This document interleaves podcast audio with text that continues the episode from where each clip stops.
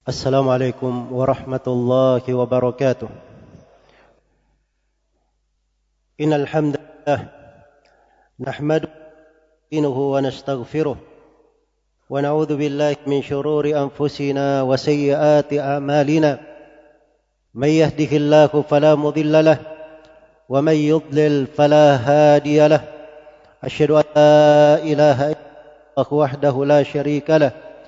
وأشهد أن محمدا عبده ورسوله يا أيها الذين آمنوا اتقوا الله حق تقاته ولا تموتن إلا وأنتم مسلمون يا أيها الناس اتقوا ربكم الذي خلقكم من نفس واحدة وخلق منها وبث منهما رجالا كثيرا ونساء واتقوا الله تساءلون به والأرحام إن الله كان عليكم رقيبا يا أيها الذين آمنوا اتقوا الله وقولوا قولا سديدا يصلح لكم أعمالكم ويغفر لكم ذنوبكم ومن يطع الله ورسوله فقد فاز فوزا عظيما أما بعد فإن أصدق الحديث كتاب الله وخير الهدي هدي محمد صلى الله عليه وسلم وشر الأمور محدثاتها فإن كل محدثة بدعة وكل بدعة ضلالة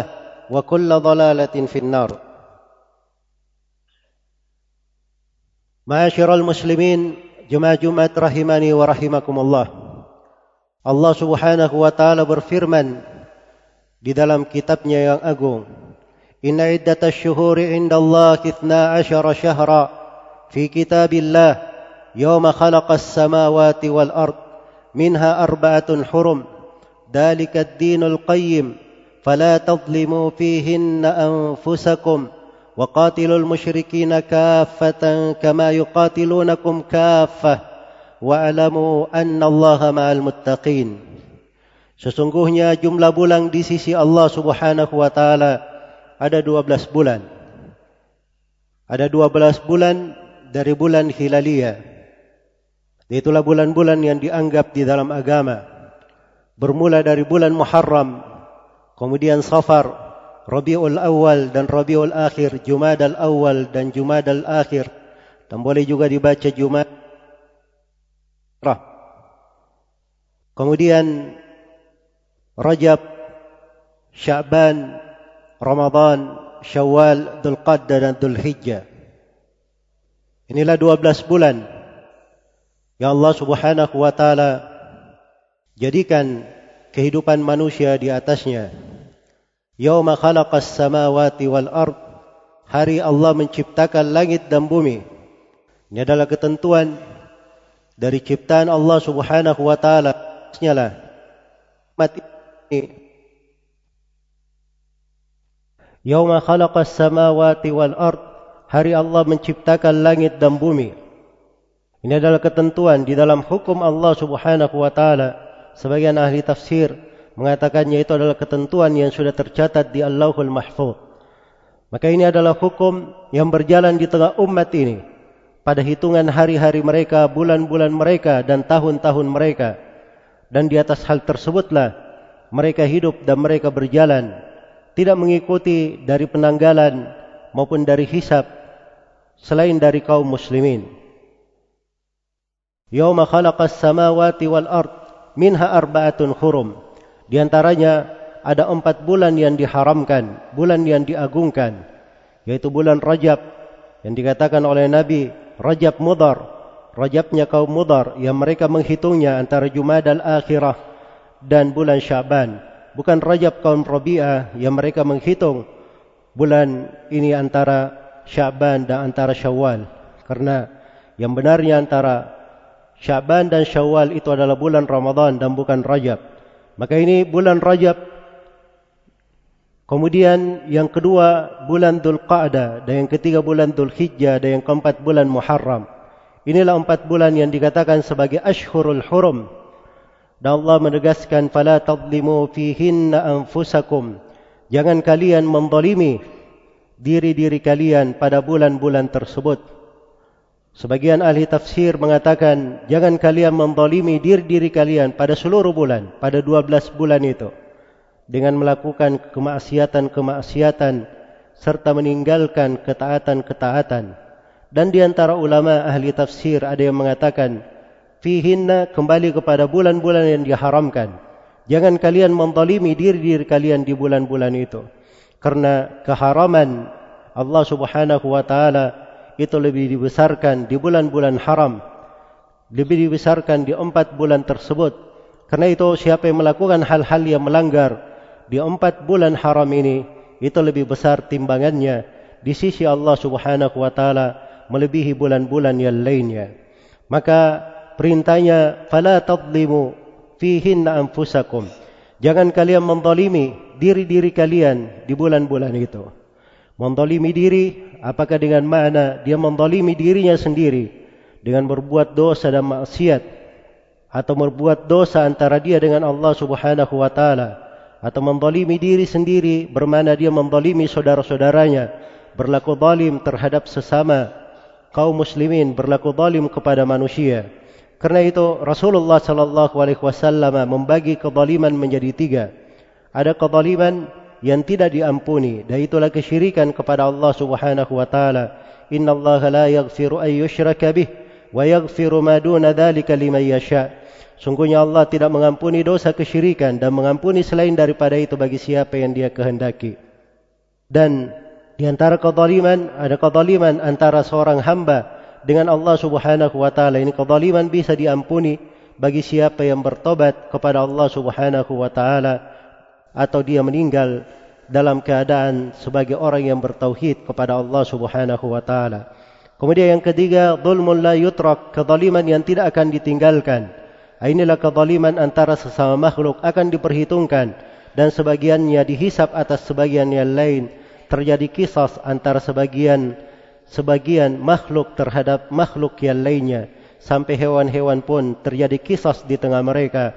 La tu'addunnal huququ ila ahliha hatta yuqadu lisyatil jalha'i min syatil qarna.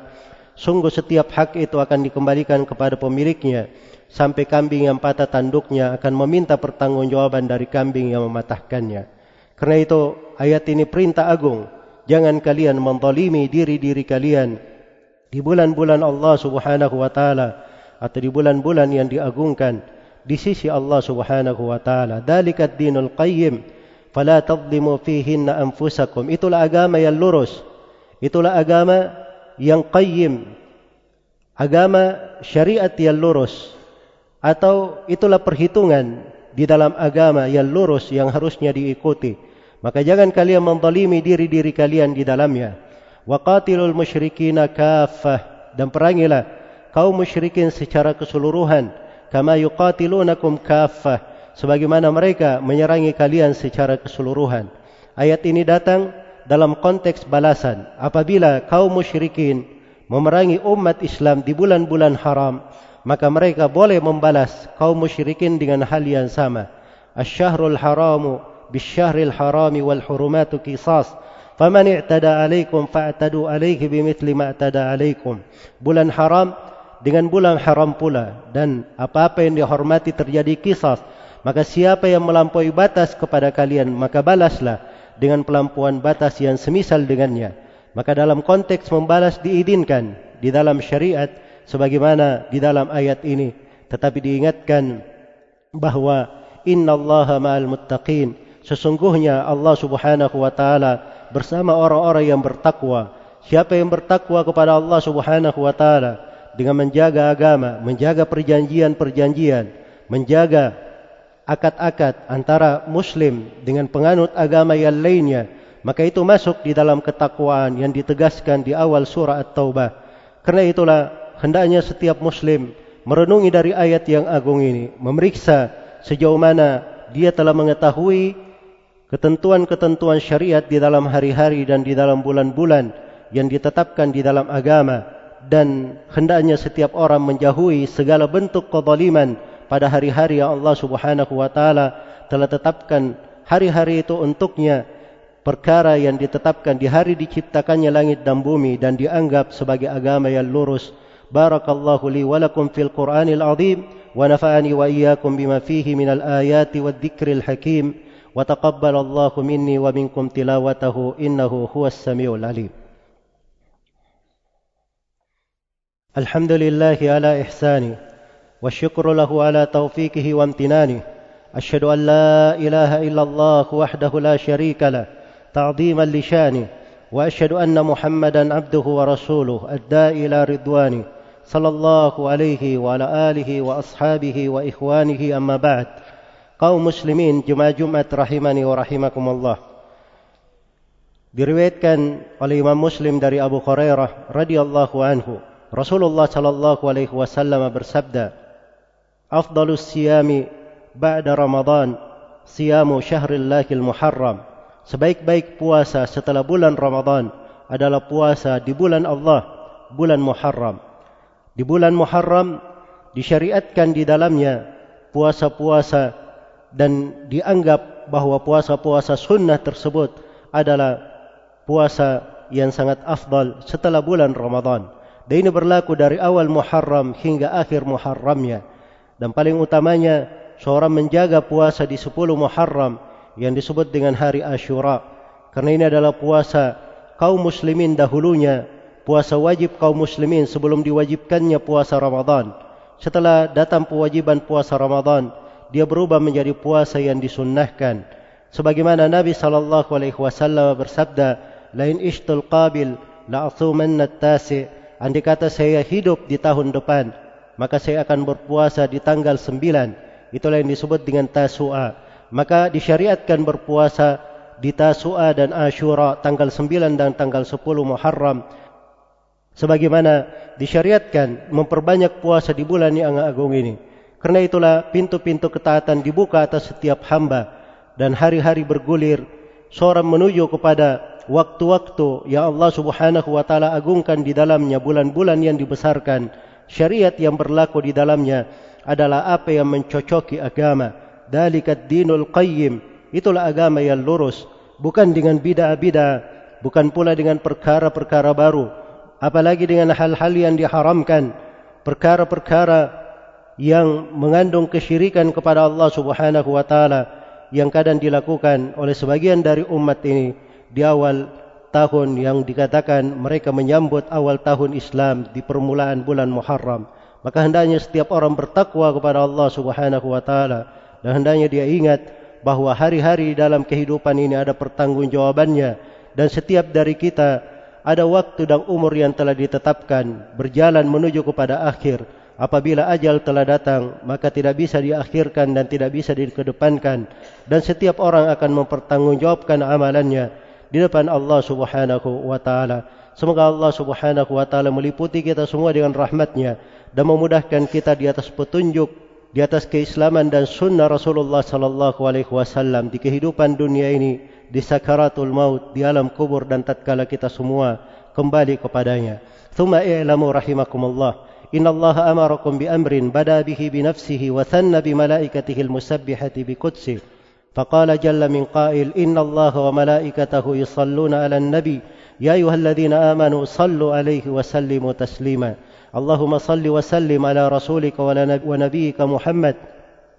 وارض اللهم عن خلفائه الراشدين أبي بكر وعمر وعثمان وعن الصحابة أجمعين وأن معكم بفضلك وجودك وإحسانك يا أرحم الراحمين يا أكرم الأكرمين.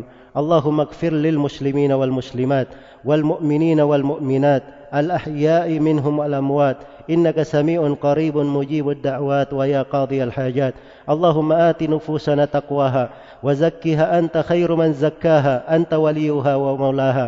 اللهم آمنا في أوطاننا وأصلح ولاة أمورنا وارزقهم بطانة صالحة تعينهم على طاعتك يا أرحم الراحمين.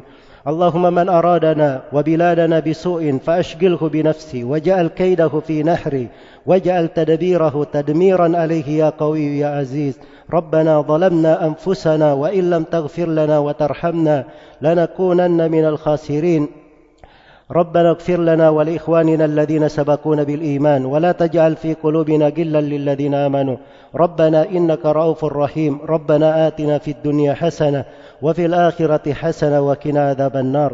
عباد الله، إن الله يأمر بالعدل والإحسان وإيتاء ذي القربى وينهى عن الفحشاء والمنكر والبغي يعدكم لعلكم تذكرون فاذكروا الله العظيم الجليل يذكركم واشكروه على نعمه يزيدكم ولذكر الله أكبر والله يعلم ما تصنعون.